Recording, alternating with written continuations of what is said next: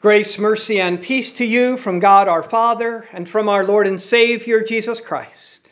Amen. Be seated. You probably know that in Bible times, Jews and Gentiles did not get along. The Gentiles thought the Jews beneath them. The Jews regarded the Gentiles as unclean. The Gentiles thought the Jews atheists because they didn't have idols in their synagogues or temple. The Jews thought the Gentiles idolaters because they did. The Gentiles thought they and their culture were superior. The Jews thought they were, for they were God's chosen people, after all. So there was conflict, as you can imagine. And it became a matter of some importance in the early church after Jesus' death, resurrection, and ascension to figure out how to have a Christian church with both Jews and Gentiles in it. Especially those churches popping up in Gentile territory, like Rome, the emperor's own backyard. And as we've learned in our own day and age, Ancient hostilities don't just vanish and easily go away. They often burst out after years of being suppressed, stronger than ever. So, in the verses we heard from St. Paul's letter to the church in Rome today, that's the context. Those age old prejudices and hostilities didn't just magically go away when one became a Christian. They needed to be addressed. Paul does that in different ways throughout the letter. But here he is encouraging them to live in harmony with one another, that they may, with one voice, glorify God, and to welcome one another as Christ has welcomed each of them. But then he reminds them of this too that what was written in former days, that is, the Old Testament, was written for our instruction. Now, normally when we hear something like that, we think of the stories like the Exodus and the giving of the Ten Commandments and the true prophets of God battling the false prophets and stories like David and Bathsheba. And that's not wrong, but there's more. Lots more. And part of that more was what was said about the Gentiles in the Old Testament. And Paul says, guess what it says?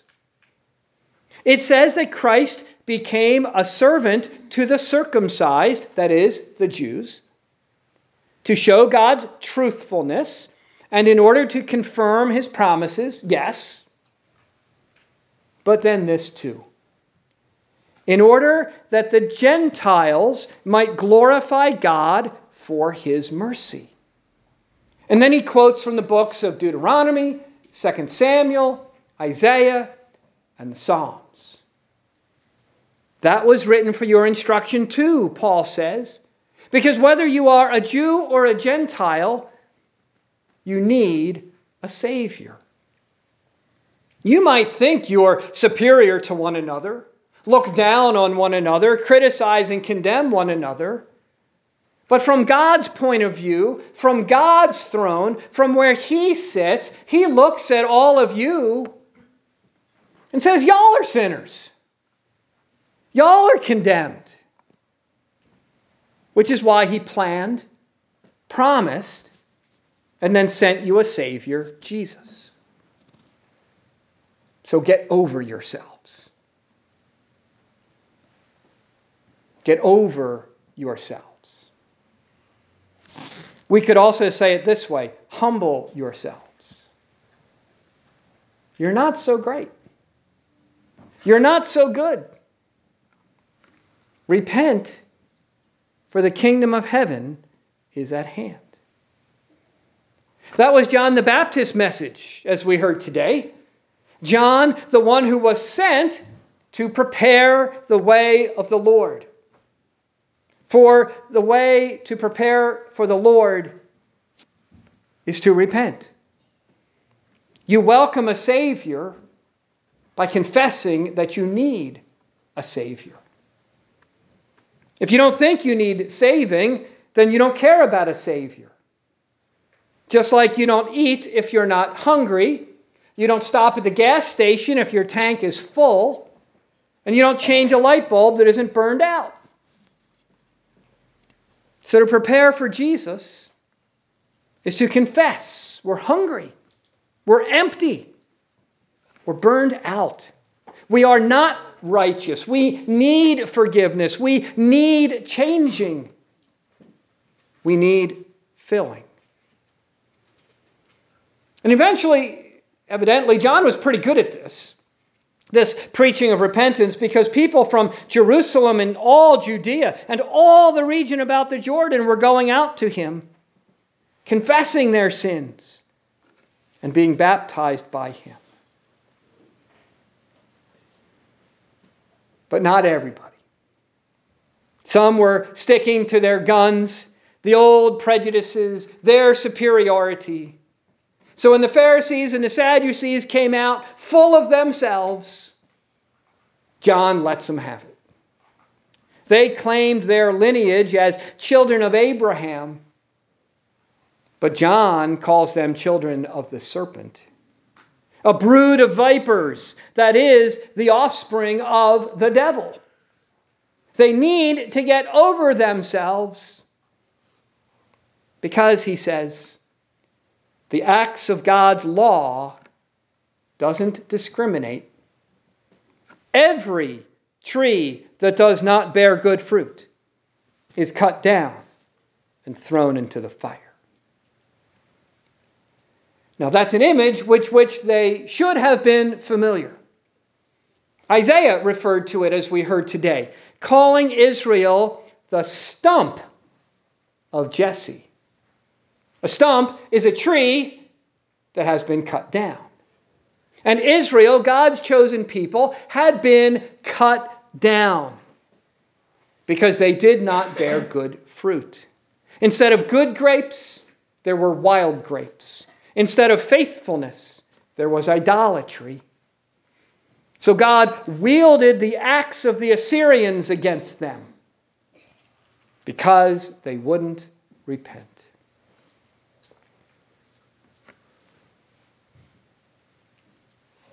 So, what about you?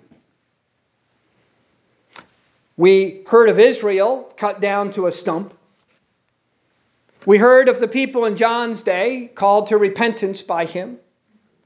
We heard of Paul's words to the Christians in Rome to get over themselves. Now, what about you? I'm not going to call you a brood of vipers because you are God's baptized children. But we still need to repent. That is still the way to prepare for the coming of Jesus, which is what this Advent season is all about. That we be prepared not only to remember and celebrate Jesus' coming at Christmas, but be prepared for his coming again in glory. So, to help us with that today, I'm going to take a page out of Paul's playbook and ask you who are the Gentiles today? Who are those we look at today and think ourselves superior? Those we maybe shake an accusatory finger at and say, unclean, condemned. Are the Gentiles today those caught up in sexual sins? And those who want to drag us and our children into their mixed up ideology? That seems pretty rampant today.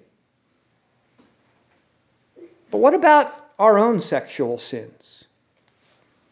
If not in deed, then in thoughts and desires, or our acceptance of them in our society, saying quiet, going along to get along. Are we any better? Are the Gentiles, those who don't go to church? What about those who do? In the body, anyway, but our hearts and minds aren't there. When we wish we were somewhere else. When we're thinking about what we're going to do, what needs to be done later today. Are we any better? I know. It's that person in Idaho who killed all those college students. Awful. The devil incarnate, right?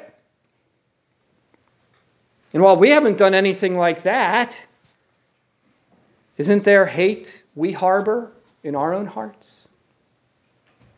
Those people we wish maybe were dead. And then what about the people who are hungry, cold, homeless, destitute, outcast, and we fail to help them? Or how about Sam Bankman Fried? He's got to be one of those Gentiles today, huh? Big time thief, swindler, cheat, liar, horrible. But what have we done with the riches God has so abundantly blessed us with? Do we keep wanting more too? Even maybe if others need it more than me. Sometimes our actions hurt others, sometimes it's our inaction. And thinking that my needs come before theirs. My time is more important. I matter more. Really? Do we, do you, do I need to get over ourselves? And realize that the darkness, the sin, the uncleanness isn't just out there in them. Repent, for the kingdom of heaven is at hand. Our Savior is coming to save us, not just from a world of sin, but to save us from ourselves. That we be chopped down by God's law now for the cleansing fire of the Spirit before the axe is laid to the root of the trees for burning in the unquenchable fire on the last day. That we be wheat, not chaff. That we produce good grapes, good fruit, not wild, untamed, sinful, sour grapes. Now that sounds hard and painful, and maybe it is. But here's the thing from those God chops down, growth happens. That's what happened with Israel. Isaiah tells us that there shall come forth a shoot from the stump of Jesse, and a branch from his roots shall bear fruit. From what looked like nothing, something something started to grow. A Savior came from and grew from that stump of a kingdom to grow into a kingdom that would include all people of all time, Jews and Gentiles, and be a kingdom that would have no end. A kingdom where things are as they are meant to be, with justice, peace, and righteousness. That's the kingdom, the branch John proclaimed in the wilderness when he said, Repent, for the kingdom of heaven is at hand. A kingdom greater than Israel, a kingdom greater than Rome. Those kingdoms would fall, as all kingdoms of this world do, sooner or later. But this one, his, would not. For his kingdom is not built by men or their might, but by this branch. This branch who was born in lowliness and died in humility, but rose from the dead, that all grafted into him receive from him that life that will never end. That is the life you have received and continue to receive you were grafted into him and his life in baptism. You continue to receive him and his life when you repent and are absolved, forgiven all your sins. You continue to receive him and his forgiveness as your food and drink in the supper of his body and blood. For the kingdom of heaven is at hand, here, literally at our hands, in our hands in these lowly things that are really anything but lowly. For they are a king coming to lowly people in lowly ways, to lift us from our lowliness, our sinfulness, and into his kingdom, to give us life now and a life to live forever. So when John calls out to repent, what that means is to stop living a life that's going to end and start living a life that will never end. And those two lives look very different and have very different priorities. They are as different as darkness and light, as selfishness and selflessness as a tree filled with fruit and a tree with no fruit. Bear fruit in keeping with repentance, John said. That is, be who you are. Who you are in Christ Jesus. And what might that look like?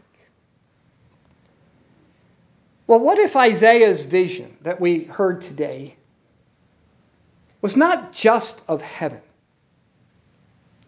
but maybe already a bit started even here and now. The wolf dwelling with the lamb, the calf and the lion together, the devourer and the devoured reconciled and at peace. Children playing over the holes and dens of snakes and vipers without fear for the life we have been given, the bite of Satan cannot take away. And a little child leading us. So little, he could fit in a manger. This child who took the serpent's bite and venom to give us the cure in his blood. This child who brings people who bite and devour like wolves and lions into the peace of his kingdom, his church. This child who came to make you and all people his children, no matter who you are, what you have done, and give all people this life, his life. Advent proclaims to us that this child, this king is coming, even now, even here. So, if that kind of kingdom sounds good to you, a kingdom of justice, peace, and righteousness, which it seems like people want and are fighting for just in all the wrong ways, it is a kingdom of repentance. A kingdom not of accusing others, but getting over ourselves. A kingdom not of getting, but of receiving. A kingdom not with me on the throne, but with Jesus on the throne. So repent, humble yourselves, get over yourselves, and receive Him and His gifts. And when he comes in glory, when all is fulfilled, you won't be full of yourself. You'll be full of him, full of Jesus, full of his life, His love, His fruit. And that person next to you on that day just might be one of those Gentiles.